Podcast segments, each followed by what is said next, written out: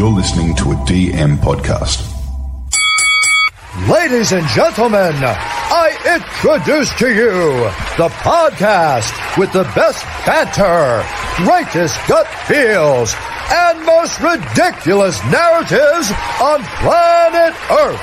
Get ready to dominate the NRL fantasy season with the team from Talking League.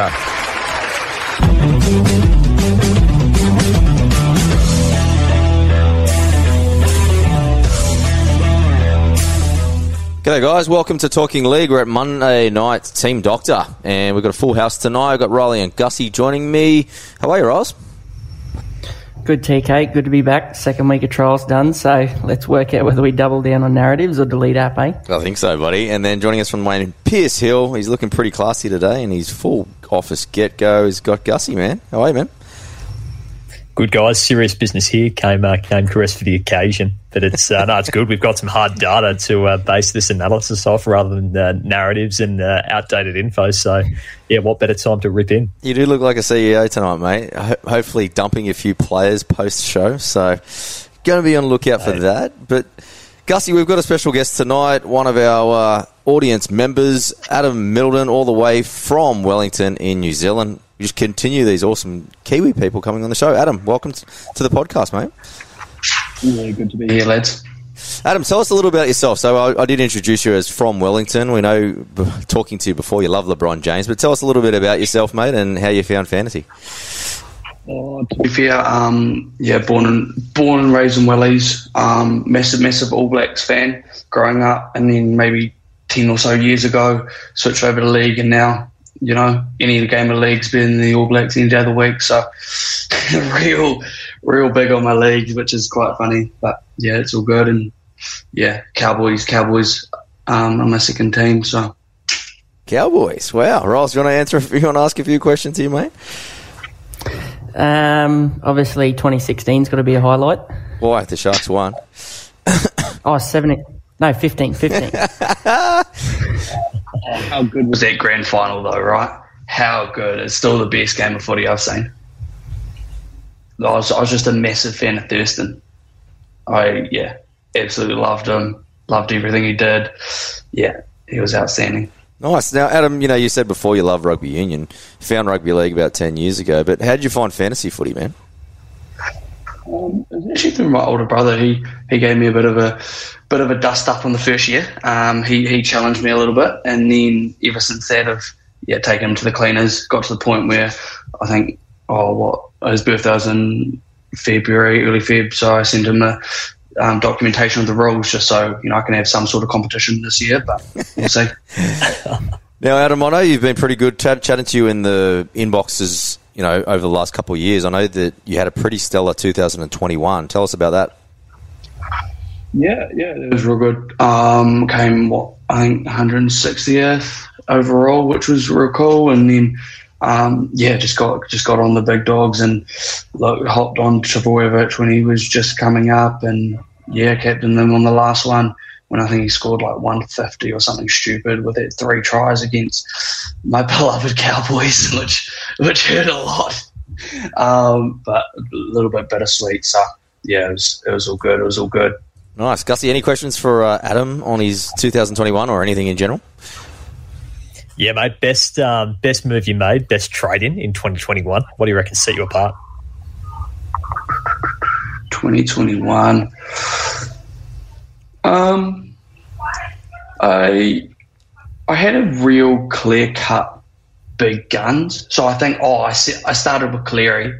That was that was all good. I think it was um, TK's advice to go Cleary um, in 2021. With that's I think that's the year that Maloney left. Um, and yeah, he just said go Cleary. So I was I was on that bandwagon. I was also on the David Fifita bandwagon pretty early and Yeah, picked nice. up um, Andrew McCullough when he went to um, I think he went to the Knights, was it briefly? Um, but Yeah, yeah, what- what- yeah, but- he was thinking about 50s for fun. yeah, yeah, and picked up some of those guys that was you know 500k that were smashing out 50s, and obviously Trbojevic went absolute nuts. So yeah, a couple couple of the big dogs. Um, yeah, I like it. I like it. All right, boys, let's rip into a, a bit of fantasy now. Let me just find his team, and here it is. Here, it's a pretty good team already.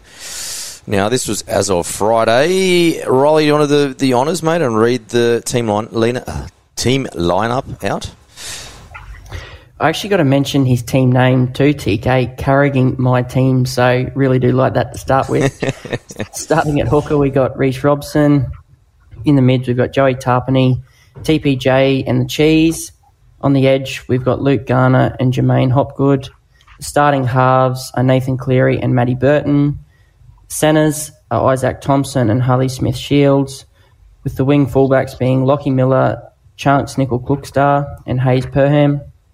On the bench, we've got Jackson Hastings, Tanah Boyd, Eliesa Katoa, and Trent Loiero, with the four emergencies being Ray Stone, Shawn Blore, Davin Wiley, and Tyrell Sloan. Nice quality lineup. Now, Adam, I know, I know you sent this to me Friday night, but how much has this changed since then, mate?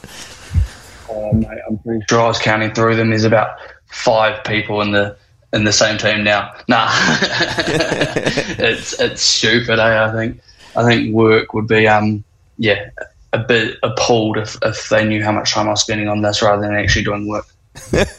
well, mate, just join the queue. You should just see mine.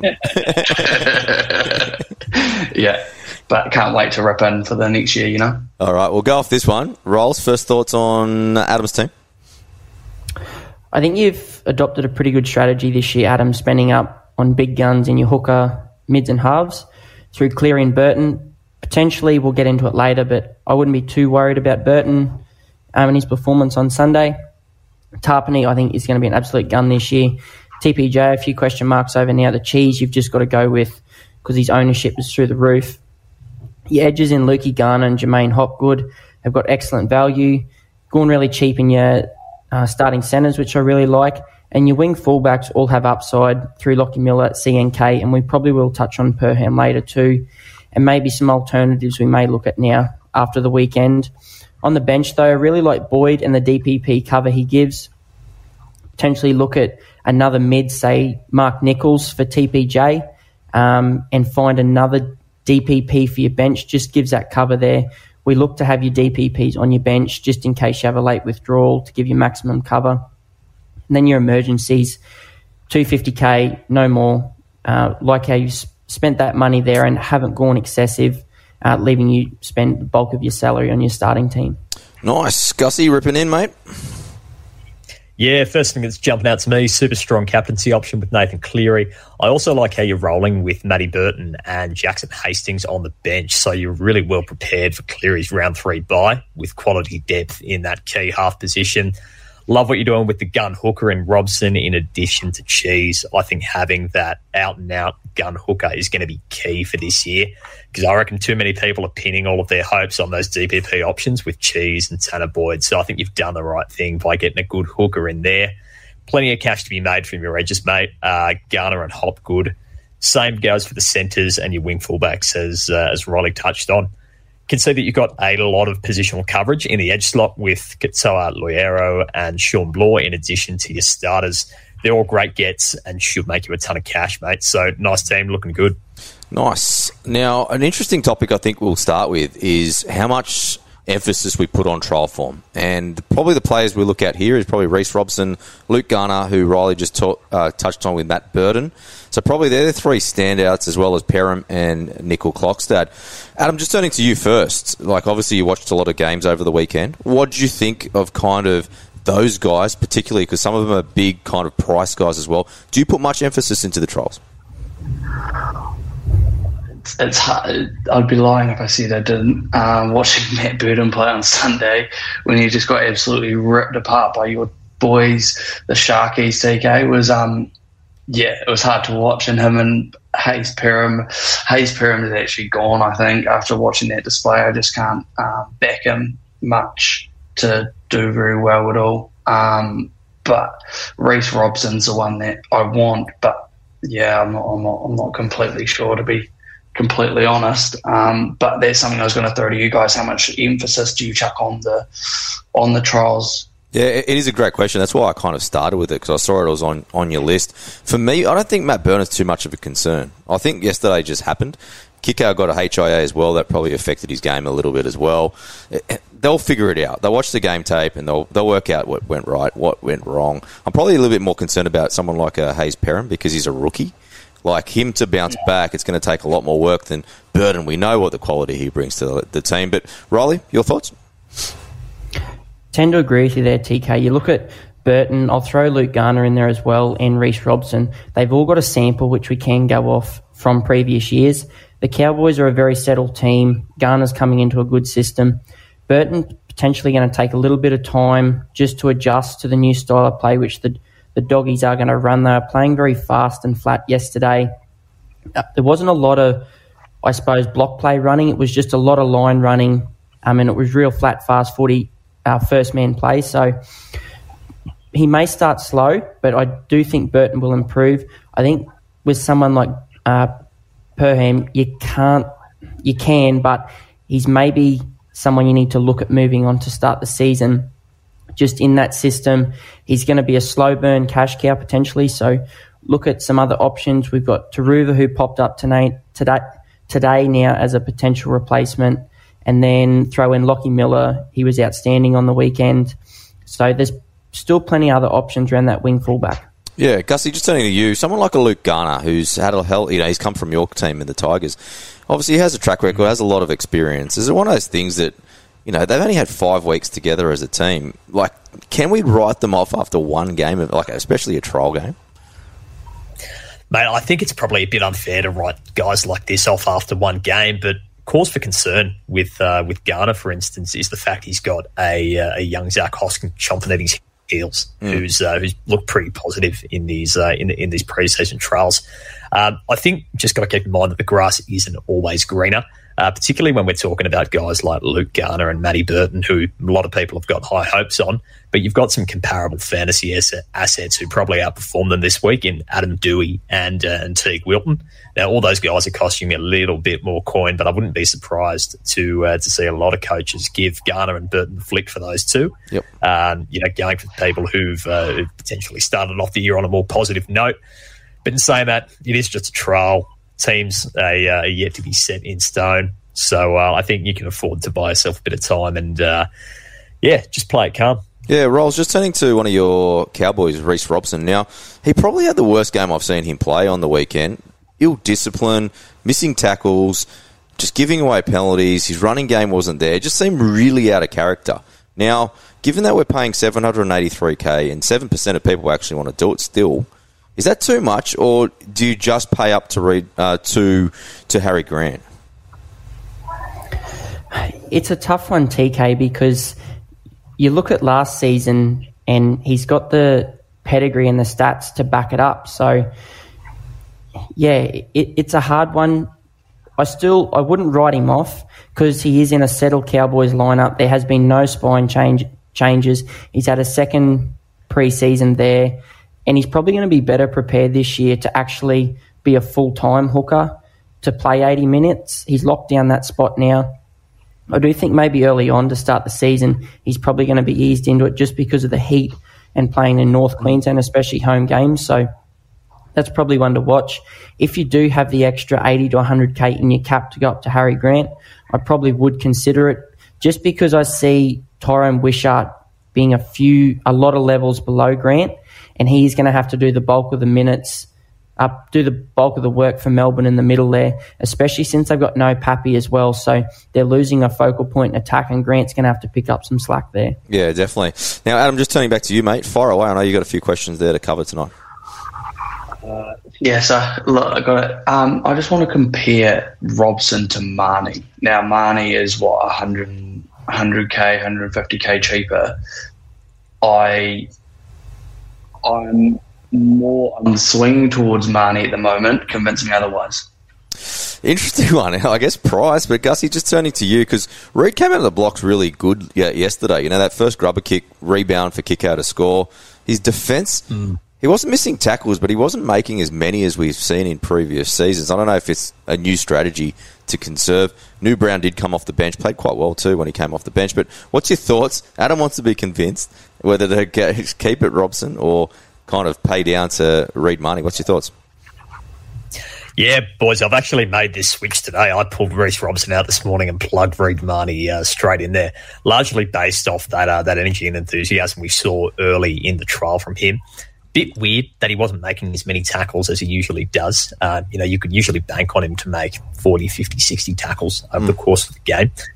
He has got New Brown chomping on his heels, but in saying that, I think uh, you know similar to Tyran Wishart and Harry Grant, I think New Brown is a uh, you know just a few rungs down the ladder compared to uh, compared to Reed Mahoney. So I'm not expecting him to take up too many of, of those minutes. And also, you can bank on the uh, on the doggies doing you know, a bit of defending uh, over, the, over the course of the game. And Reed Mahoney just loves being that plug in the middle of the field. So I think there's a pretty slim downside with Mahoney, Whereas with Robson, based on what we did see yesterday, there could be a, uh, a lot of downside if he does replicate that performance week in, week out. In saying that, he's a quality asset, so it's going to be hard to expect him to do that. But uh, I'm liking Mahoney, and I think you can use that extra 100k or so elsewhere in uh, in your side to beef up some of your stocks. There you go. Convince me. All right, moving on to the next question, Adam.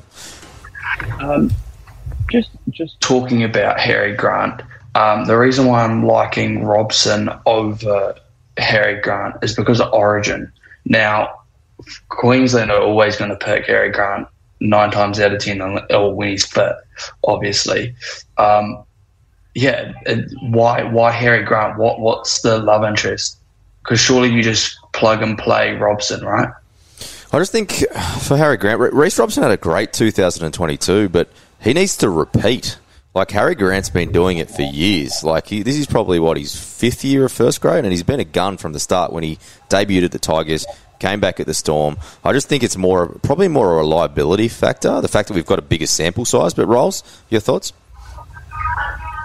Spot on there, TK. I also think as well, Grant's got four key things we look for in a hooker. He's got a running game, makes tackles, kick meters, and he accumulates attacking stats.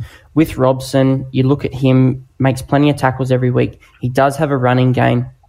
And we saw him last year really start to, I suppose, lay on some try assists and line breaks, line break assists, just through his support play of the middle forwards. So there is talk of him developing that kicking game this year, but it's yet to be seen. So everything's known about Harry Grant. So if I'm going to go gun hooker, I'm going him or Cook to start with. I can't go to someone like Robson or Mahoney just because of their minutes and how many are New Brown or Jake Granville going to play and how is that going to eat into their score because you're paying seven, eight hundred K for a gun. You want them to be on the field for as many minutes as possible. Hey, Ross, I've got Harry Grant Joseph today, but also I also had to bring in War, uh, Warwick uh, Warbrick, I think it's his name. Will Warbrick, sorry, my apologies. And then we got Eli Katoa, and I've got Trent Loiero. Four. Like, I know they got a late bye, but give me some advice. Is that too many? I think for Will Warbrick, TK, you've got to look at him as an early cash cow who's someone you're going to have out of your team probably by round six to eight. Yeah. Rather, those others, as in Katoa and Trent Loiero, they're going to. We're still considering them as cows, but they're probably going to be more slow burns just because of their price. So potentially maybe up until is it around ten bye they've got? I think it's around 11. nine. So it's this around a bit nine, later. So yeah. Maybe move them both on that week, and that's carry them up till then, and put them straight onto a non-origin gun. Maybe look at someone like Tohu Harris, who will have some real certainty around his role. Then um, Joshy Curran, who's someone we're potentially interested in, but after the weekend he may sort of drop off the radar. Niukore, so there's plenty of non-origin options there you could consider trading those boys out for. Nice, I like it. Adam, turning back to you, mate. Next question. Um, going, back to Warbrick, um, did you first things first? Did you see how good he played against the Warriors? Kind of broke my heart. But secondly, is that going? Do you recommend going um, Hayze Perham to at cashing the 60k, or is there someone else I'm missing? I think Gussie, that's a pretty good move, cashing the 60k. Given the form that we saw from him yesterday, pretty stunning. That that, that long range trial was pretty good. Yeah, hundred percent. I think as well, what it does is take a, a cheapy sort of wing fullback out of a team that could be struggling a bit with, uh, with, with the Bulldogs, and hence not seeing as many points next to uh, next to his name. That's in the instance of Hayze Perham. You're taking him out of your side, and you're putting in a uh, you know a promising youngster from one of the best attacking outfits in the league. Uh, so I really think that helps his case I'm probably going to be doing the same thing, and I wouldn't be surprised if a lot of other coaches are too. Um, I think there was a lot of love for Perham early in the season. It was based largely on the fact that we thought he was coming in, didn't really have much competition for that role. Um, but we just haven't seen it from him in these trials. So I think on that basis, by all means, give nice. him a green light and make the move. I like it. Adam, next question, mate. Um, Bulldogs.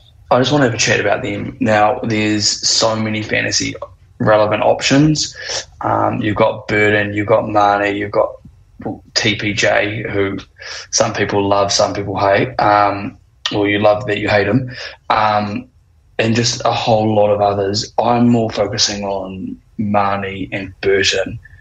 Are they going to take points away from each other? Great question. Before we get to that, one question I did have for you, Adam. You don't have Paul Alamoti. Was there a reason why that you've kind of not put him in? I um I didn't know all, all the news that I was getting. He wasn't starting. I thought it was Braidon Burns and um, Jake Averillo on the centres, so there was no space for him essentially. That's why he's not in there. Yeah, I reckon maybe should definitely consider him. He did play literally the entire game yesterday. Started on the left edge, and Burns came back on at fullback. So, yeah, I think he's someone that you definitely at two thirty probably help you reduce or even some more cash. And given that Tyrell Sloan doesn't play that first game, he might be someone that you want, might want to sit. But back to the question, we're talking about Reed Mahoney and, and Matt Burton. Roles for me, like we didn't see the best of both of them yesterday. And I think they can, can actually help each other score better attacking wise. We know the service that Reed Mahoney goes out of dummy half, which I really like. So I think in terms of Burton, I think he'll get better. But it, are we counting on it too early in the season? They've got to get that chemistry, right?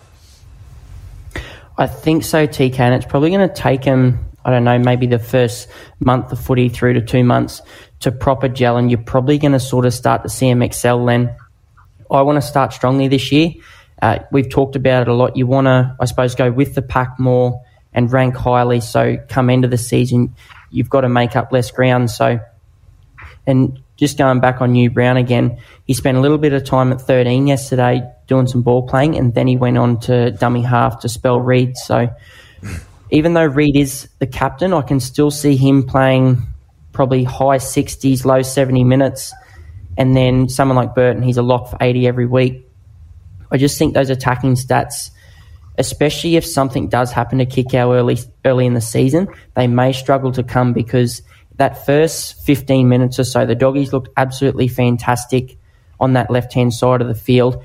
And then once the Sharkies sort of started to gain some ascendancy, I thought Burton really struggled to get into the game and I suppose wrestle back some momentum for the doggies. So as a young, inexperienced half, that probably comes with the job. But yeah, I expect them to sort of hit their gears more around the origin period and just before we head into those major bye rounds. Yeah, it's one, it's one of those things, Adam. Like the Sharkies are really stingy on their defence. Like they've got a really good defence. Their opening few games here is uh, Manly, Melbourne, Tigers, New Zealand, Cowboys, Rabbitohs, Parramatta, Cronulla. So it's not an easy first eight games. So, like Riley said, it might take probably post that Cronulla game maybe a little bit further for them to be kind of hitting their straps all together. But don't freak out too much, man. Don't overthink it too much. I think they'll, they're both quality and they'll come good eventually, just maybe not from round one. But next question on, man.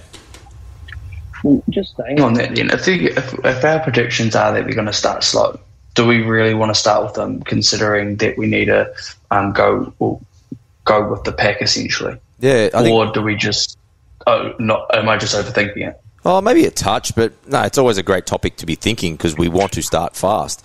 So Riley, I think, hit it on the head. I think there's so much uncertainty about how, how long they're going to take to combine. Is it really worth taking them from round one? And for me, I'm really bad at starting. So I think Harry Grant needs to start in my team. I've currently got Nicho Hynes as my captain.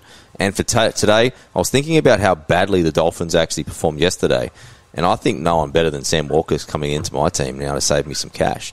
So, yeah, that's my kind of little spine that I've got going there, man. But, yeah, I think it's one of those things. I think Matt Burton will still do you pretty well. It's just kind of getting that timing right. And I don't think the timing's right for round one for me. But I can still see some value from, from there as well. But, yeah, don't overthink it too much, man. You've got Cleary, and I'm sure that Cleary will help to kind of push him back up a little bit as well. Yeah, to think so. Let's hope. Um, my next question is regarding the big minute forward. So your Cotters, your Carrigans, your um, Murrays. Everyone knows that you don't win a championship in the first four rounds. Do we expect the likes of those fellas to come out of the blocks and play 80 off the bat? Or because Murray's only got an average of like 51 Mm. when he's playing 60 minutes, right? No, it's a little bit high. I actually saw that when you, you sent that to me. So he actually averages 61 when he plays over 60 minutes. Yeah, yeah. Yeah, yeah, yeah. Sorry, but is there like, especially with Cotter, are they? Are you thinking that he's going to come out of the blocks and just absolutely blast it? Yeah, great question. Gussie, just turning to you because Cotter probably didn't do that much in the trial on the weekend, but he's still pretty good hmm. player. We know what quality. Carrigan absolutely shot the lights out. And then we saw this new style from Murray where he was just the ball playing a hell of a lot. And he also came off the field after 30 and then came back onto the field. So what, what do you make of this? It seems like we've got three not totally different players, but maybe a little bit different to how they finished 2022. Yeah, no, hundred percent, TK. I agree with that. I think yeah, those guys are kind of in different buckets somewhat. Um, you know, Cam Murray, I think you know what you're going to get for him, but we've got to acknowledge that his price is pretty close to being maxed out. Um, he's almost fully priced where where he is, and there is a small chance that he does lose a little bit of value week to week moving forward. I think those big minute middle forwards you want to try and target are those ones which we're thinking are somewhat underpriced at the minute. So, Adam, you mentioned Carrigan is a cracking option. But a few of those other guys that could fit the bill Tohu Harris at 687k and also Nat Butcher at 691k. Butcher's obviously running with that DPP versatility too. Um, but those guys could be on for big minutes and, you know, maybe five to 10 points under value at the moment. So could be money to be made there. But uh, yeah, I think you just want to try and zone in on those guys who are a little bit underpriced, particularly this early in the season. Um, you know, someone like Cam Murray, he would give you 60s week in, week out, maybe even more than that. Um, but he's just not going to generate a whole lot of value between now and the origin period, which is when I think you'd want to move him on, given that Souths do have, is it around 15 bye? Yeah, very late bye. Yep. Yep. So, yeah, I think you just want to go for those guys who are a bit underpriced. Rolls, just turning to you. It's a great topic at the moment, mids, because everyone seems to be stacking up on them, mate. So we've got the top end. We've got what Haas, Murray, Tapine. A little bit lower than that, we've got Carrigan and then Cotter. But what, what do you make of kind of like the top top echelon of you know mids out there, Rolls? I'm going with Hynes as captain, and Robbo's been pretty firm on the idea that if you take Hynes, you can't take Murray as well, just because it's so much of your salary. I've then originally I started with Carrigan and Cotter both in my team with Tapine. I don't want to have to trade out two players who play Origin around that same period and waste two trades. So I'm of the opinion now you need to pick one of them as well. And then on the weekend, someone like Marky Nicholls is absolutely outstanding, priced at low 400s. I think he's a great option to consider as well. Tohu Harris is in an, an interesting one. Second year post ACL, um, historically an uptick in performance, but a score of 42 on the weekend and roughly 60 minutes matches his PPM of 0.7 across his career. So under a different coach as well, we're not sure the way he's going to use him.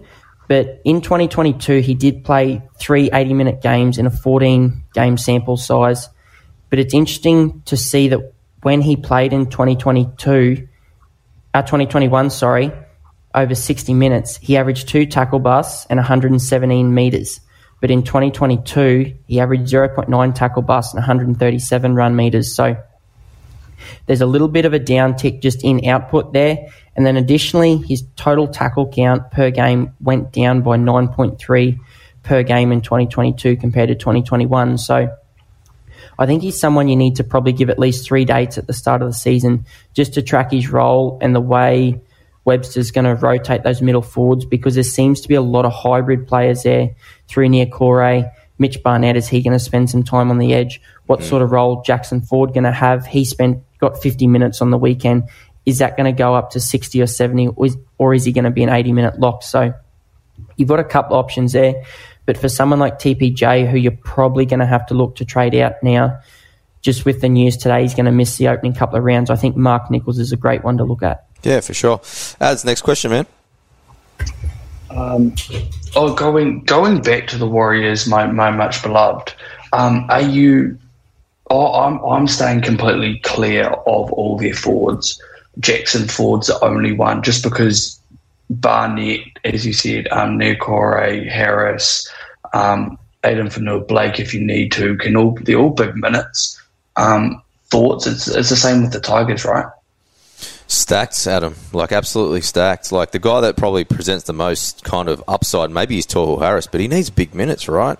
And I guess he's a year older. I know it's his second year post ACL, but just for me, I think there's just probably a little bit more reliability in the likes of Carrigan paying up to someone like a Carrigan, who you know is going to get 60 minutes. Like, Brisbane is so easy to kind of project because you know that both Carrigan and Haas are getting 60 minutes minimum. It's just at the mm. at the Warriors. It's just like where do they all fit? Their positions. It seems like Curran comes on the field, plays two different positions. Niukore does the same thing. Jackson Ford, he hasn't got a hell of a lot of experience on that left edge either, man. So job security could be a little bit tight on there as well. So I think you're doing the right thing by kind of letting it. I think you got to let it play out with the Warriors. I think Jackson Ford, given his what he produced on the weekend, is too good to pass up given his mid edge tag because he provides some versatility at 340k there's not a huge amount of downside because his break even's like 23 for the first game. He racked up 23, I think, in the first 15 minutes on the weekend. Like, he was actually getting involved, doing really, really well, which is what we want to see. So do him, and then give everyone else at least a three date rule. Let it kind of play out because you're going to need these sort of guys during the, the origin period, and then you just pick the best one, I think, man. Sick. Sick. Um, Next question is the great origin question. Is it too early to think about? Too early to think about it, like prioritizing Tapine over, let's say, Cotter or Carrigan, because you know that Tapine's not going to play. Yeah, interesting question, Gussie. I'll turn it to you. How much bye planning and not well, not really bye planning, but origin planning, Mike, excuse me, do you put into your round one team? Mate, it is never too late, to, uh, too early rather, to start thinking about, uh, about origin. I, uh, I'm, a, I'm a big fan of thinking about Origin. Uh, I've been burned in years gone by when I haven't, and I think you know if going Tapine over Cotter, you think is going to save you that trade down the track. By all means, if those guys are in the same boat, and you're accept, expecting similar output from the two of them. That's all the uh, all the convincing I think you need to to pull the trigger and, and go for someone like Tapine. Um, you know, those trades are just such a valuable resource, particularly towards the back end of the year once players start getting rested. Every single year, it's a complete guessing game as to whether or not you're going to have to uh, rip your side apart, trade out your big guns, and go for those who are on the field in those last few rounds. So, I uh, I, I, think it's very wise to, to start letting things like Origin and your bye planning factor into who you uh, who you're going to be picking up in round one. Yeah, I think so. Great advice, Gussie. Next question, ads. Um, how how we saw on trials that no a very very handful of players didn't actually play their stock standard minutes. How much should we associate that with round one? Like your forwards, like um, oh who who was it? Like Cotter or Tapine, they they were cut quite short. Is that what we're expecting in round one, or is it yeah going to be something different? Yeah, Rolls, it was really interesting just to see how the different coaches actually approached the trials, right? Ricky Stuart seemed like he didn't really care at all. Trent Robinson named to not that great a team. What do you make kind of that's a really good question from Adam in terms of like how much teams put into there and what we take away from these kind of especially the teams with limited like game time together. I think the big thing we need to take away, TK, is it gives us an idea of the forward rotation that coaches will utilise. Players like Tapine were rested after 25 minutes and didn't come back on. So I think that still indicates, though, that his first stint for most games will approxim- approximately be that 25 minutes. But someone like Payne Haas, who played the entire first half on the weekend, he may not do this on a regular basis, but he showed us he can play a full half of footy. Mm. Someone like Carrigan with two 28 minute stints probably indicates he'll play 55 to 60 every week at least. But in relation to backs, obviously get an early mark. Someone like Hynes, he's going to come on and play 80 straight away. But most teams um, naming and playing extended squads doesn't help also. So minutes, particularly of starting forwards come round one, should increase by 5 to 10 each. Bench, bench forwards will probably play similar minutes to sort of what they did on the weekend. Nice. I like it. Next question, Adam. Um, let's go. Let's go to contract year. The importance of contract year. I'm looking at my um, love interest, David Fifita. Um, everyone knows that he can shoot the lights out. what are our thoughts? Are we going to go back down this path again? Yeah, mate. I think I've put too many thoughts and narratives into your head, mate. But it's a not bad one. I don't mind the narrative of the contract year, especially when you haven't signed on the, the dot, really. Because we saw Jeremiah Nanai last week. Riley, he didn't really do much once he signed his contract. But your thoughts on a contract year? I think TK players obviously want to impress, but it's more na- narrative based than fantasy relevant in terms of scoring. But players like David Fifita, their huge thing is their attacking upside. So we might see a slight uptick in attacking stats, but I wouldn't base a trade or decision at the start of the year on starting with someone just due to being a contract year. Adams, you, you got a lot of head noise, mate, with these contract talk. Your poor employer. As I said, as I said, I've chopped and changed my side. I think it was like four times in the one day or something stupid. So, like, doing doing sweet FA at work and mate, fantasy's taking over life. let's just get let's just get rocking and rolling. Eh? This this next week, I would be lucky if I didn't change it in the triple digits. I like it, Gussie. Just turning to you, mate. The narrative, the narrative of the contract talk, mate. You pay any attention to it, and then also give Adam some advice on his man, David Fifita. Yeah, honestly, I think uh, all players have got you know pros and cons, things to offer, and a bit like how we were speaking before with the uh, you know origin and byes the contract year can be something that a player does have to offer. Um, I think in the instance of David Fifita, he's going to be under a lot of pressure to prove that he is still that one million dollar man. So I quite like where the where the narrative is going. Um, whether or not I'll jump on him from round one remains to be seen. Probably not. Just don't know if the value's there. And I'm a big fan of three dating a player like that. But he's a sort of guy for the run home who you just can't get enough of, um, particularly if you've got the Titans who you know they're probably an outside chance to be fighting for those uh, you know bottom two slots of the of the top eight. But if they're there, Fifita's going to be on a mission. So uh, I think he's one to to set your sights on. And if you see a good run of form and some um, you know some cruisy fixtures coming up, they uh, they're the sort of ones that has Fifita licking his lips. So uh, I, I, wouldn't hesitate if uh, you know if the stars align. I like it. Adam, next question, mate. Um, as you know, I've been rattling them off like there's been no tomorrow. Um, thoughts on going absolute basement price centres now? Either unless you're going Valentine's Holmes, Kotoni Staggs, whatever. If you're going the Hammer, Reimis Smith, they're all got the downside of one another, right? With similar upside. So thoughts on going absolute basement price. So I'm thinking um, Harley Smith Shields and what is it, Tommy Talau, which I'm very nervous about to say the very least, just to free up cash to go Murray as well. Yeah, nice question. Why don't we go around the table and just call out who our centres are? Mine are Talau, Staggs, and Alamoti. Riley? Uh, starting, I've got Alamoti and Thompson with Talau on the bench. Cool. And then Gussie? Yeah, mate. At the moment, I'm running with Isaac Thompson and Tommy Talau. Yeah, cool. Are you not running any on the bench? Just the two? Oh, who am I carrying on the bench? I've uh, no, I've actually. Oh, I've got Al- Averillo in the back three at the moment. That was a uh, yeah, a bit of a hasty hasty bringing this morning. Um, so there's there's my coverage there. Yeah, I was very similar. I had the same as Riley as of this morning, but it was just looking so naked and just weird with no guns in the in the backs that I just made the decision maybe half an hour before we jumped on to have a look what Kotoni Staggs looks like in my team, and I don't mind it actually because it I think it does balance it out a little bit. Yeah, I'm I'm just nervous, just like putting all like all my eggs in one basket, and that means the mid. So I am going with probably Kotoni Staggs at the moment, unless something really silly happens. Only because of the fact I do think he has upside, and also think that Walshy and Reynolds not playing that trial on the weekend hurt him like quite significantly. And I think that with them them two back into the team, I would actually think that he's going to bounce back and bounce back hard. But Riles, just turning to you, the bouncement, you, you're actually taking a bit of a basement strategy, which Adam wants to cover. Talk to me about kind of will you keep that, and is there any like intention to maybe change that? I don't think go basement basement as in 230, 250k just for the sake of it.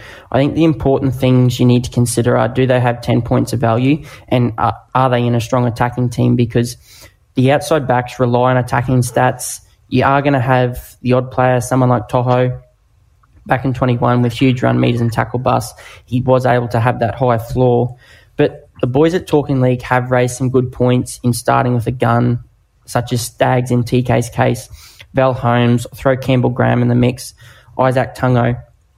You stop playing centre roulette then and you stop wasting a lot of trades through the middle of the season if you start with that gun. So I think it's a smart option, especially around Thompson's job security.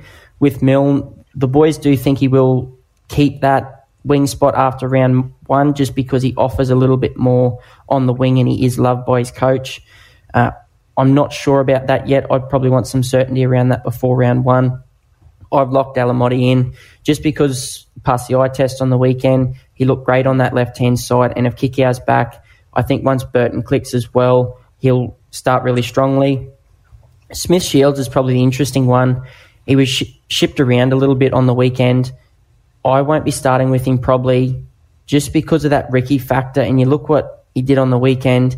If you start with him in round one and the Tigers have already played, you've missed out on Tommy Talau.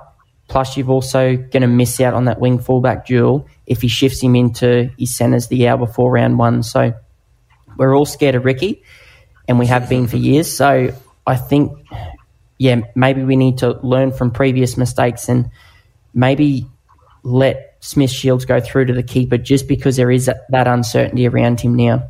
Yeah, I definitely agree. Gussie, anything to add on the kind of like centre roulette that we're doing at the moment? Yeah, I can't stand playing centre roulette. It happens to me every year, uh, but it is, you know, it's a bad spiral to be in. Um, I think realistically, like it's a good point, Adam. You know, someone like um, Harley Smith Shields can have just about as uh, as good scoring output as someone like Hamiso, um, you know, and there's more than 100k in uh, in price between them.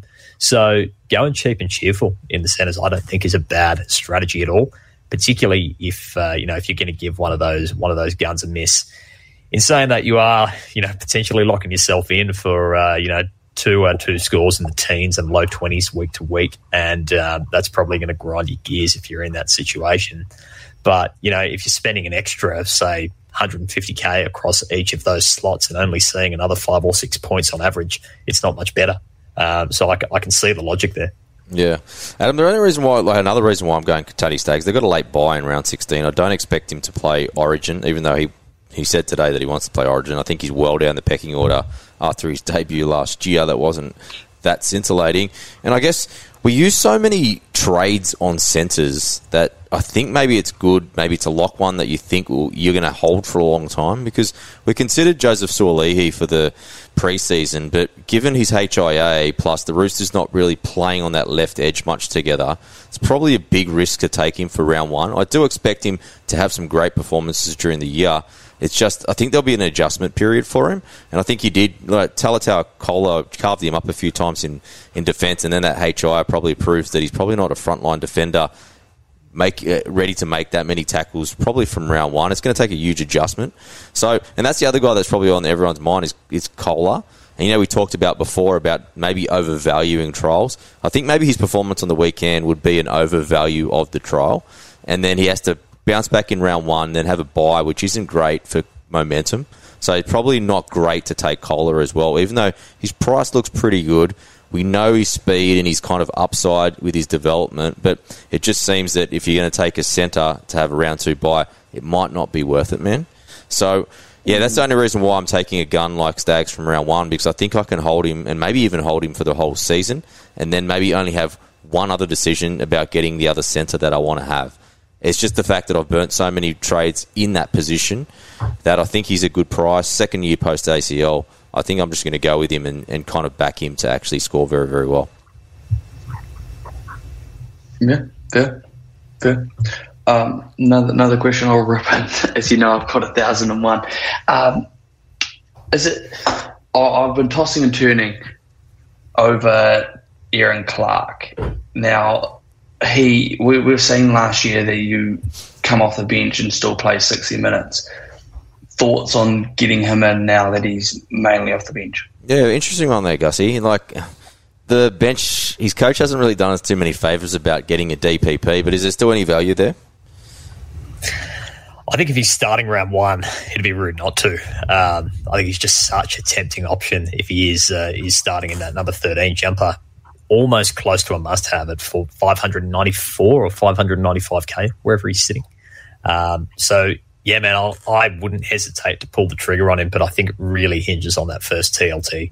Um, you know, obviously, you know, he could be starting in round one and on the bench in round two, but um, it'd certainly be a good tell- telltale if yeah. uh, if he's starting in that number thirteen jumper. Definitely, I think at one stage he might get a DPP during the year.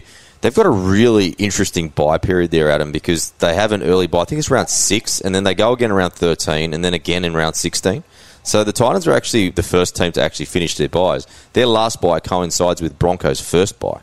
So just keep him up your sleeve. He might not get that DPP from round one. Gus does present some value. If you do get him in round one, you might need to trade him out early though.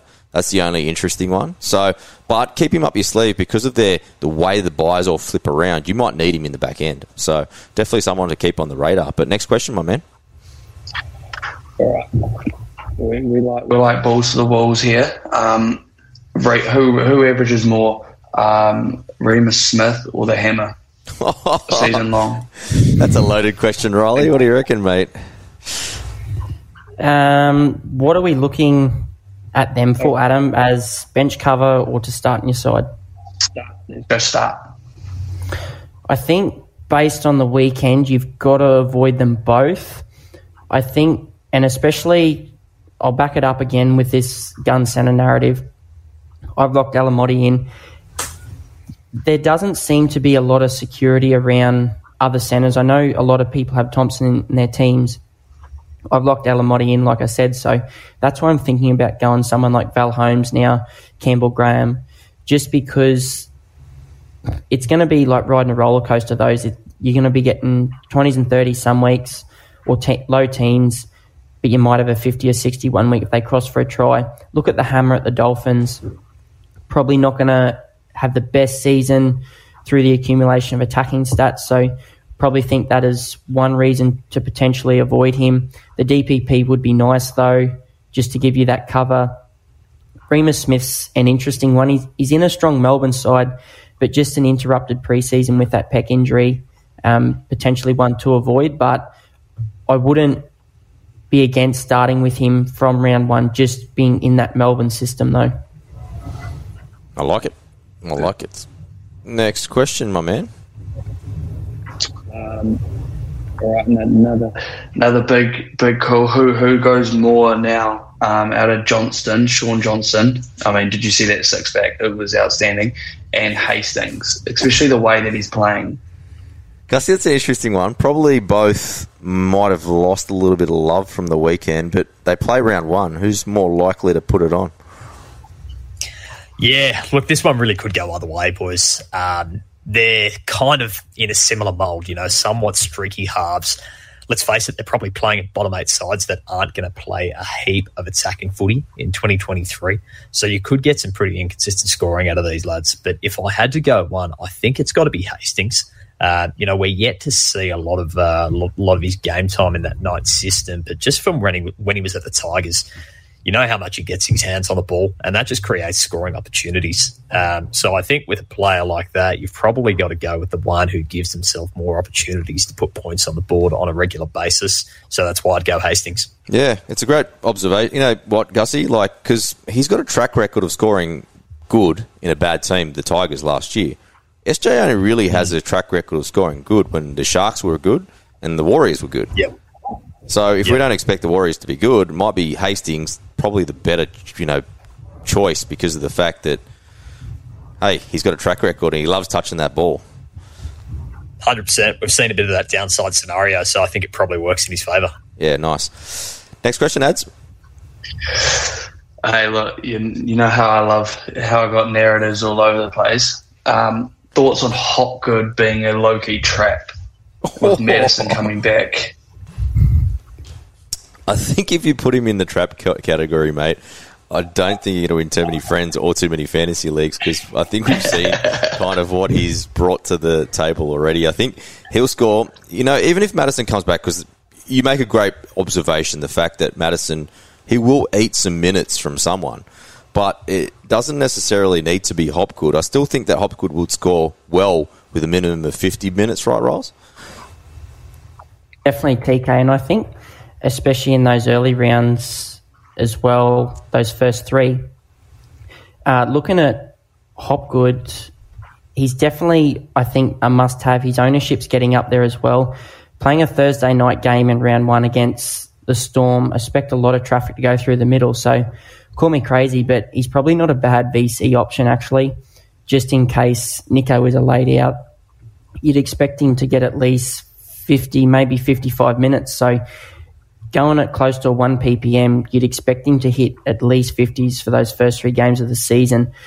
I actually, with Shaun Lane going down now, potential for him to maybe get some edge minutes or Matto moves to the edge to cover that as well. So he may cover that and we actually not see a significant downtick, particularly, particularly if he does perform well early in the season. I can see him keeping that role and Arthur finding minutes for him just because of how well he is playing.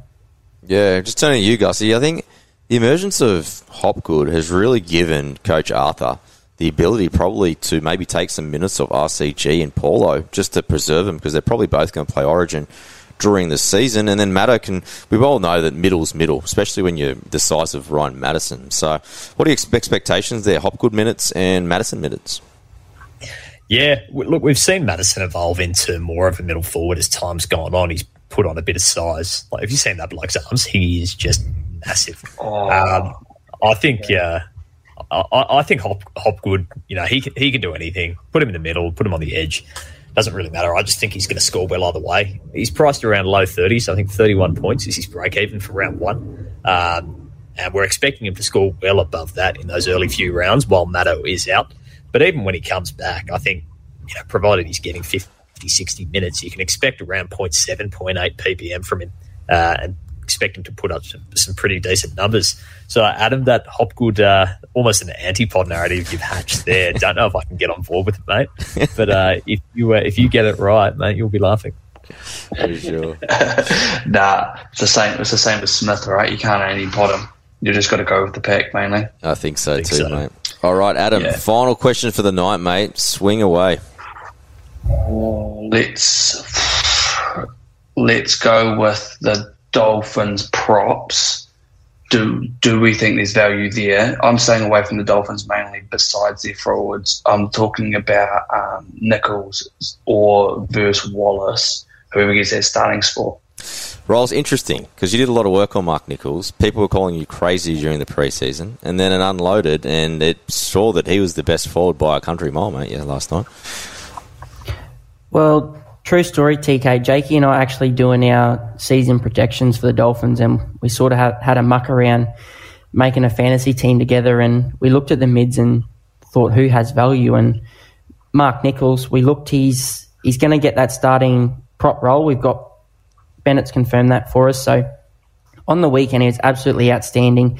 He did have a small sample at Souths playing that big minute prop role starting. So I think he's one to really have a look at uh, before round one, especially if you do have some injury concerns there with someone like TPJ. I think he's the perfect cash down candidate, and I would probably personally put him ahead of someone like Stefano now, just because of that job security in the pack. And we're not sure about the minute split between those Tigers forwards yet and who's going to play what. So I'm very high on Nicholls, and he's probably end up in my team by round one. Yeah, I love the goat. He just rips in, gets at least 40 minutes, and great PPM. But Gussie, turning to you, what did you make of Mark Nicholls last night? Yeah, he's played his way back onto my bench, lads. Um, you know, when you compare him with Wallace, they're both the same money, sort of 425, 426k. Um, but I think Nicholls has just got the upside. Uh, Jarrod Wallace, aka the walking penalty, he's a demerit merchant. He bloody loves him. Um, and I just don't think you can afford to have someone like that in your side. Um, you know, he can leak points very, very quickly. Whereas Nicholls, he's one of one of Wayne's favourite sons. He's consistent week in, week out. Loves his one percenters, and they're the sort of things that do tick over uh, tick over the fantasy point count. So I'm uh, I'm big on Nicholls. Um, Riley, I'm a little bit a uh, little bit emotionally scarred that you now put him ahead of Stefano. Uh, I'm still rolling with both of them on my bench at the moment. Love a bit of mid coverage, um, but no, both good options. I like it. So ads lock him in, mate. Lock him in. I'll say this. I'll, I'll be doing it after this, and now it's yeah, he's locked in. Perfect. Well, mate, Adam, appreciate you joining us on Talking League. It's been a little it's a little bit a little while in the making, mate. But uh, all the best for the season ahead. I know that you're a very good player at this anyway, mate, and I'm sure that we'll be chatting in the DMs. But mate, thank you for for joining us on it. It's always great to make a new friend from Wellington, mate. So thank you. I appreciate it, lads. Have a good one, eh? And look, i am sure I'll talk to you sometime throughout the season. It'll be good. Thanks, All right. Rippin. All right, ladies and gentlemen, thank you for joining us on Team Doctor. So for the next three nights, we're going to do these live, 7.30 Australian Eastern Daylight Savings Time. We're going to be doing mids and edges tomorrow hooker and halves on Wednesday, and then we'll finish off with wing fullbacks and centres on Thursday. And then I'll also release the audio the following morning. So that will drop on the Wednesday, Thursday, Friday morning. And then next week, so we'll be back to normal scheduling. No Monday night Team Doctor. TLT show on the Tuesday. Wednesday we'll be doing Team Doctor with All Blacks captain Sam Cane, and then we'll have live Q and A on Thursday. Sunday with the Kiwis. Following Monday we'll be back for Team Doctor, and then Buy Hold Sell Avoid will be starting on that Wednesday as well. So plenty of content coming your way. Riley, thank you for your thoughts, my man, and we'll check you. You're going to be doing the Wednesday positionals, correct? Yep, that's it, TK. So rip into some halves and hookers. Perfect. Gussie, always great to get your thoughts, man. And good to see Sydney getting some plenty of good weather there, mate. You're looking pretty good there on the hill. Yeah, mate. Can't wait. Keen to get to uh, down to Leichhardt for a few home games this year. Can't wait. well, ladies and gentlemen, thank you again. Adam, thank you again. And we will check you on another show soon. Catch you later.